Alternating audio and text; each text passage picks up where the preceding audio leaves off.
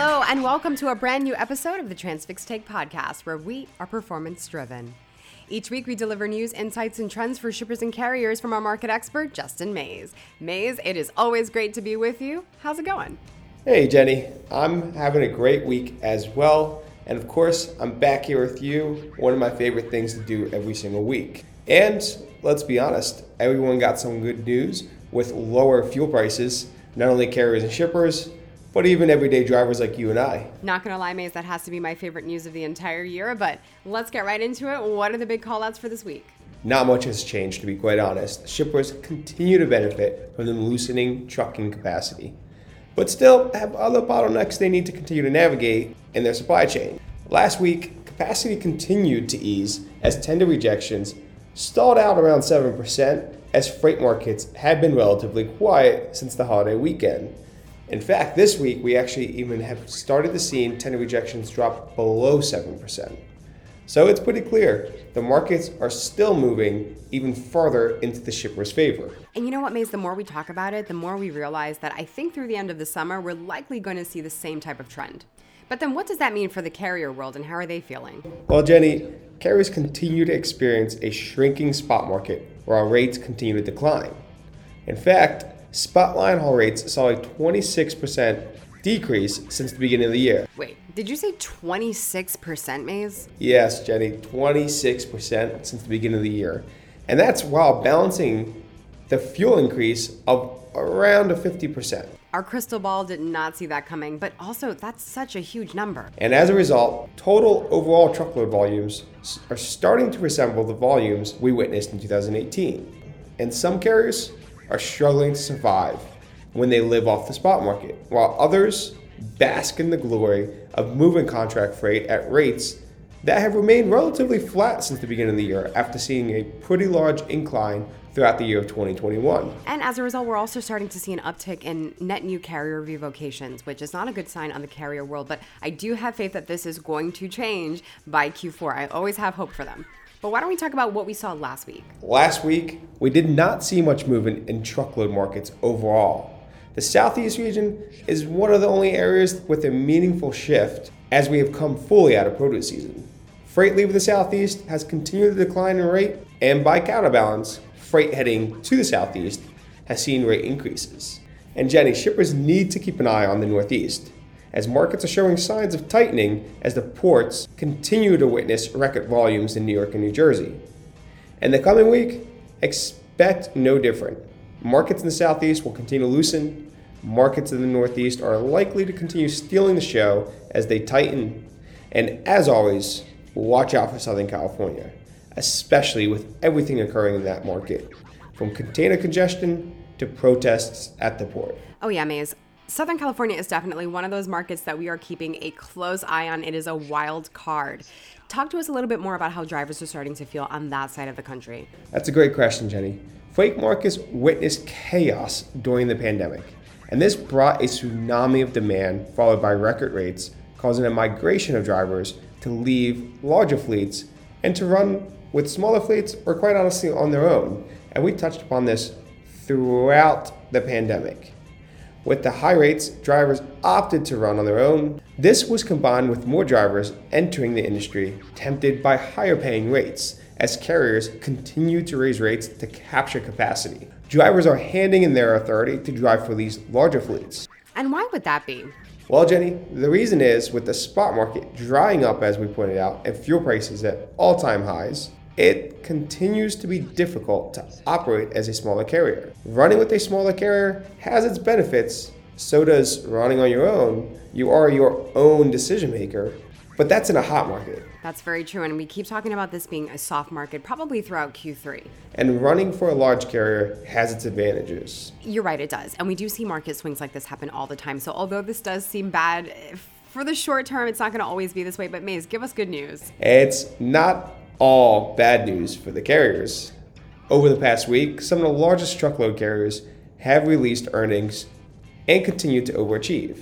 JB Hunt even announced increasing their fleet count by 86% in their truckload sector, just showing drivers going back to these large fleets. Most of these are leased on owner ops, who most likely are turning back to this larger fleet and the soft market so they do not need to navigate the surging fuel prices and the declining rates on their own, as these large carriers have the contracted freight, which is priced higher right now. And it wasn't just JB Hunt, it also included Marten's earnings and Knight Swift's.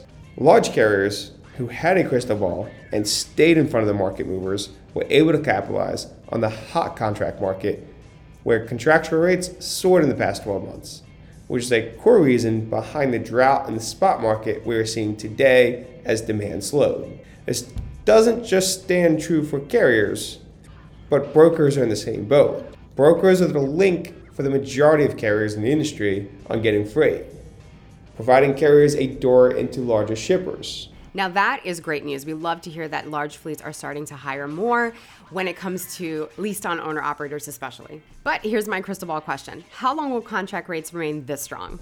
That's a great question because throughout the pandemic, we saw spot freight really steal the spotlight and remain strong for a pretty significant period of time. I have to say, this is probably the longest that I've seen this happen. But as volumes continue to decline, over the past few months, we are already seeing slight signs of contract rates deteriorating.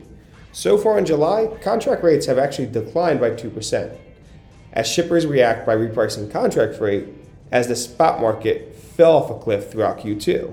The market is also seeing spot freight slightly increase, likely due to shippers moving high priced contract freight into the spot market to take advantage of these low rates. But 2%, let's be honest, is a drop in the bucket from the climb we've seen in the past year. We talk about rates pretty often in these segments, Jenny, but that's not the only thing we keep an eye on, to be quite honest. Drivers were held as heroes throughout the pandemic as they kept our supply chains running. Drivers are the backbone of the economy and are one of the most essential roles that go overlooked too often. And this is a great time to remind everyone take a look around your surroundings, right? Everything in your home office, your office, your home, whatever it is, has been at some point or another delivered by a truck. So remember that. As we often focus on driver pay, which is relative to the market rates, that is not the only thing one factors when joining the or continuing a career as a driver. Jenny, you probably know best a driver's lifestyle is much different than most workers, especially you and I. And you're a big advocate for this. I absolutely am, Mays. You got that right. And you are too. An issue that has been ongoing for decades is parking. That's right, Mays. Drivers often spend the night on the road for their next delivery or pickup. And so this means that they're sleeping in their cab and they need a safe, legal, reliable place to park their trucks in their resting period. It's one of the arguably biggest issues in the industry today. And one of the things that kind of go unspoken about when you speak to drivers but it's where they spend a lot of time looking for parking.